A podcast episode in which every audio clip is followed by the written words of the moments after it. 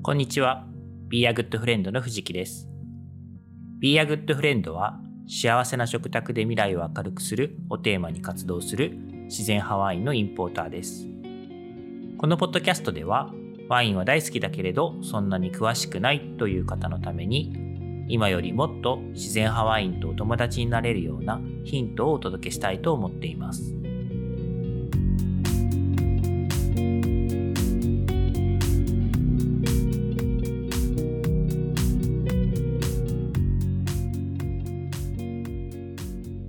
はい、えー今日はですね、ワインの色、どうして赤と白があるの？をテーマにお話ししていきたいと思います。えー赤と白がどうしてあるのか？と聞かれて皆様どう思いますでしょうか？ね、なんか当たり前のことを聞いてるなって思われるかもしれませんよね。はい、で実はですね、今日のテーマのこの赤と白どうしてあるの？っていうのは、実は以前ある方から私いただいた質問の一つなんですね。で、その方っていうのは、えーワインつながりでお知り合いになった方ではなくて、ちょっと別の関係であのお知り合いになった方で、まあ私がワインの仕事をしてますよっていうふうになんかお話ししたところ、まあ話の流れですね、あワインといえばっていう感じで、えー素朴な疑問をいただいたんですね。で、それが、あの、赤ワインと白ワインって何が違うんですかっていう質問だったんですね。これですね、あのまあシンプルでなんか簡単に答えられそうなようでいてですね、ちょっと一瞬私たじろいちゃったんですね。なんかよくよく考えてみると結構深いテーマだなと思っていて、で、なんて答えようかなみたいなことをちょっとこうパッと思いつかなかったというか、まあ簡単な説明はできるんだけど、なんかそれだけじゃ答えになってないんじゃないかな、ふっていうふうに思ったんですよね。で、まああの、ちょっとこう、挙動っていたらですね、その方がですね、あ、あの、もちろんなんか赤ワインと白ワインってあるの分かってるんですけど、し、まあ見たらもうどっちが赤ワインか白ワインかっていうのはもちろん分かりますと。まあ色がね、違うのでって。ただ、まあちょっと質問としては、なんで2つあるんだろう？まあ、あの、赤ワインと白ワインって何が違うんだろうって思ったんですよっていうこうご質問だったんですね。うん。まあもちろんですね、あの、赤白以外にも、例えばロゼとかいろんなタイプがあるんですけど、ちょっとまあメジャーなところとして、この、今日はですね、あの、この疑問にお答えしていければなと思うんですね。つまり、え赤ワインと白ワイン、なぜ、え2種類、あの、メジャーなタイプのワインが存在するのかっていうことですね。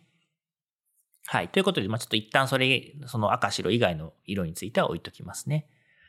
で、えーまあ普通に、普通に、うん、こういう質問をされたときに、まあ、よく答えるだろうなっていうのは、赤ワインと白ワインの違い、製法とか特徴の違いっていうのを説明するのかなとまず思ったんですね。で、これ自体はまあ、あの、ワインのことを少しこう、えー学んだというかちょっと興味を持った人からすると、そんなに難しいことではないかなと思うんですよね。で、まあ、たださっき言ったように、それだけでは疑問の答えになってないんじゃないかと。なんで赤と白あるのって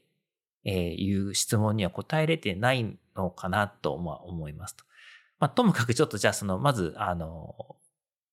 ベーシックなというか、赤ワインと白ワインの違いを、えーワインあまり詳しくない方に説明すると自分だったらどう答えるかってことをちょっと今回の配信で整理してみますね。はい。で、えー赤ワイン、白ワインの違いなんですけど、まずですね、まあ、大きくポイントとしては2つあるかなと思っています。で、1つ目は原材料となるブドウですよね。で、もう1つはですね、作り方、製法の違いになります。まず原材料のお話なんですけど、えーブドウと聞いて、そうですね、皆さん、あの、フルーツで食べるブドウを想像していただいていいんですけど、あの、ブドウ売り場をこう目をつぶって想像していただいたときに、何色してますかっていう質問ですね。で、おそらく一種類だけではないと思うんですよね。あの、まあ、ざっくりこう二つパターンに分け分けると、すごくこう濃い色調、もう濃い紫の、えー赤というよりはもうかなり紫に近いような色調のブドウと、あとはですね、あの、まあ、白ではなくて、ちょっと緑とかグリーンとか黄色とか、ちょっとゴールドとか、そういう色合いのブドウの、まあ、大きく2種類のタイプのものがあるんじゃないかなと思うんですね。で、これをですね、え、それぞれですね、黒ぶどう、白ぶどうって言ったりするんですね。で、赤ワインには原則としてこの黒ぶどう、濃い紫のぶどうを使っていて、で、白ワインの方は、えーまあ、白ぶどうと呼ばれる、まあ、白くはないんですけど、緑とか、あの、ゴールドのぶどうが使われていますよということですね。はい。この色の話ってちょっと難しいですよね。その色ってこう文化圏によってまた言葉が違ったりとかするので、あの、まあ、同じ一つの色を捉えてですね、複数にこう分けたりするカルチャーのとこもあったりとか結構面白い世界ですけど、まあ、どうしてですね、なんかこの紫があの赤で、赤だったり黒だったりって言われるのかとか、なんかまあ赤とかだとワインレッドみたいな言葉もありますし、まあちょっとこの色ってなんて言ってなんか不思議な感覚だなと。信号の色も、なんか見た目の色と言葉の色違ったりしますよね。なんかそういう感覚があります。はい、ちょっと脱線しました。で、えー、っと、なんだっけな、赤ワイン。そう、赤ワインに関して言うとですね、このこう濃い紫色のブドウの色は、そのブドウの皮とかにですね、色素があの存在するんですね。はい。で、その色素の色合いであるということなんですけど、これが重要で、えー、まあ単純にですね、この原料となるブドウにこの濃い紫の色素があるから、ワインも色がついているっていうのが、まず一つのポイントですね。はい。で、白ワインに関してはですね、その色素が、え、あまりないブドウで作られているので、当然赤ワインのような色っていうのは、え、つかないというのが、こう、まず赤と白を分かつポイントの一つということですね。で、さらにですね、この原料の違いに加えて作り方の違いにも関係してきます。基本的に赤ワインっていうのは、このさっき言った色素を含んだブドウがあるんですけど、これの皮と果皮ですね、とか果肉とかを、と、そのまあ、ワインって液体なんで、その果汁からワインはできるんですけど、果汁を一緒にこう、接触させた状態で、え、ある程度の時間をとってたりするんですね。で、まあ、発酵もその段階で進んだりもするんですけど、で、つまりですね、こう、液体とこう果皮などを接触させることによって、色素がま液体に溶けていくというか出ていく。そういう状態になるので、え、そのこう赤ワインをになった時には、液体に色がついているっていうのがこう赤ワインの作り方です。で、一方でですね、あの白ワインに関してはですね、この皮の部分とかをこう接触させないで基本的には、あの、すぐですね、ま、収穫したブドウを絞って果汁にした、その果汁だけを、発酵させてワインにしているということで、まあ、こういう作り方をすることによってですね、こう色調がクリーンなものになるというふうに言えるかなと思います。で、ちょっと細かいポイントとかはね、いろいろ例外とかもあるので、すごい大雑把な話なんですけど、まあ、まずはざっくり赤ワインと白ワインの違いっていうのは、こういうことですよと理解していただけるといいのかなと思いますと。はい。で、ここからですね、まあ、ここで当然、当然？疑問が生じますよね。どうしてこんな、あの、作り、使い、作り分け？使い分け、ぶどうの使い分け、作り分けをしたんだろうかというふうな話ですよね。はい。まあ、昔の人がやってたから今もそれが踏襲されてるんだと思うんですけど、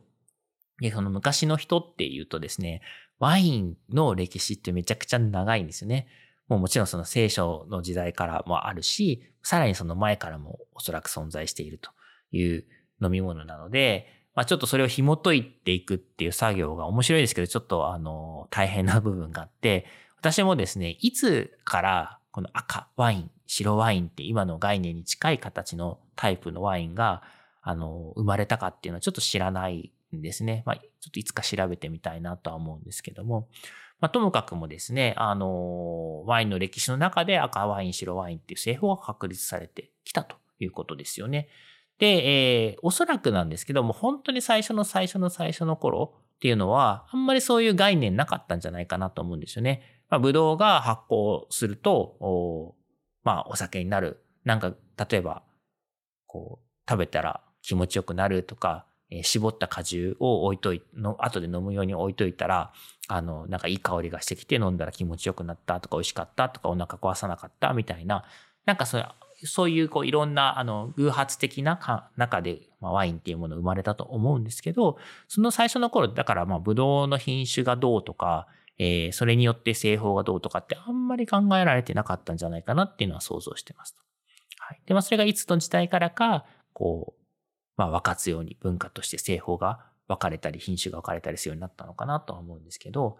はい。なので、なんでしょうね。なんか最近私のこのポッドキャストの配信はですね、こういう私のこう妄想というか仮説とか想像ばっかり喋ってるので、なんかためになってんのかなってないのかわかんないんですけど、まあ、とにかくちょっと今日も進めていきますね。はい。で、えー、まあ、その、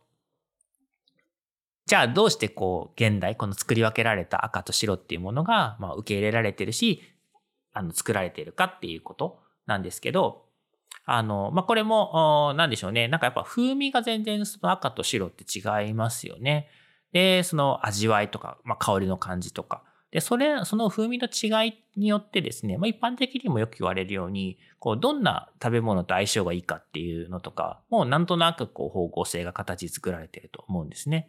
あの、よく赤ワインとかは、こう、やっぱりお肉料理とか、あの、メインディッシュに近いものの料理が相性がいいみたいなイメージあると思いますし、えー、白ワインだと逆に魚料理とか、あと前菜の料理みたいなものと相性がいいっていうふうに、まあ、思われると思うんですね。はい。この赤は肉で白は魚みたいなのも決してこう単純に語れるものではなくて、それぞれですね、こう素敵な例外がたくさんあったりするので、ちょっと大雑把な話ではあるんですけど、まあいろんな方と共有しやすいお料理とワインの関係性のイメージではあるのかなと思います。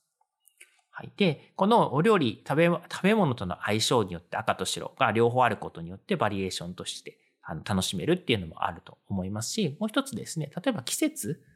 もあのワインを選ぶこう基準になるのかなと思ったりするんですね。あの、まあこれ主観なんですけど、私の場合だとすっごい暑い夏とかだと、やっぱりですね、あのさっぱりしたワインを飲みたいって比較的思うかなと思うんですね。なんかすごい重厚な赤ワインというよりも、えー、白ワインであったりとか、あの、まあ、ロゼワインであったりとか、ちょっとこう軽快な赤ワインとかでもいいと思うんですけど、そういったものを選ぶかなと思うんですけど、はい。まあ、こうやってですね、気温とか季節とか、まあ、その季節に応じた食事とかもあると思うので、それぞれになんか合わせるときにですね、やっぱりこう選択肢、あの味わいとか香りとかがいろんなバリエーションがあるっていうのは、私たちにとってすごくありがたい、楽しいものなんじゃないかなと思うんですね。うん。まあ、この、だから多様な選択肢があるってことが、えー、まあ、いろんなタイプのワインを生み出す、生み出された理由の一つなんではないかなと思っています。で、そのいろんなタイプのワインがあることで、えー、いろんなこう場面、シーンに寄り添ってくれるっていうのがワインの魅力だと私は思っています。はい。で、えー、まあ、この今、今日は赤と白のお話をしたんですけど、実はですね、この単純な2つのメジャーなこう色タイプっていうふうに言ったんですけど、現在ですね、特に自然派ワインというあのカテゴリーに入れられるワインに関して言うと、この既存の枠組みにはまらないいろんな種類のワインが実はたくさん生まれているんですね。はい。で、これはすごく私的にはまポジティブに捉えているところもあって、やっぱりですね、世界観がどんどんどんどんこう広がっていくと、まあ本当に自由なこう感性でいろんなワインが作られることによって、えー、味わいもどんどん多様化していく、風味がどんどん多様化していく。それによって、また新しいこうカルチャーとのこうマッチングというか、あの相性がこう生まれたりとかして、なんかそういう意味でですね、こうワインの表現の幅が広がることによって私たちが楽しめる、えー、シチュエーションっていうのもこう無限大に増えていくんじゃないかなって、そういうふうに思っていて、この赤と白ではない世界っていうのもすごく面白いなと思っています。これですね、またちょっと、あの、ワインのこの色の話に関しては、えー、赤白以外にもフォーカスを当ててですね、別の機会にもお話しさせていただきたいなと思っています。はい。ということで、今日はワインの色、どうして赤と白があるの？というお話をさせていただきました。このポッドキャストを聞いた感想やコメント、ご質問などはですね、番組名、自然派ワインとお友達とハッシュタグをつけて、Twitter、Facebook、Instagram などでお寄せいただけるととても嬉しいです。いただいたご質問などは、この配信の中でお答えしていきたいと思っています。今日も最後までありがとうございました。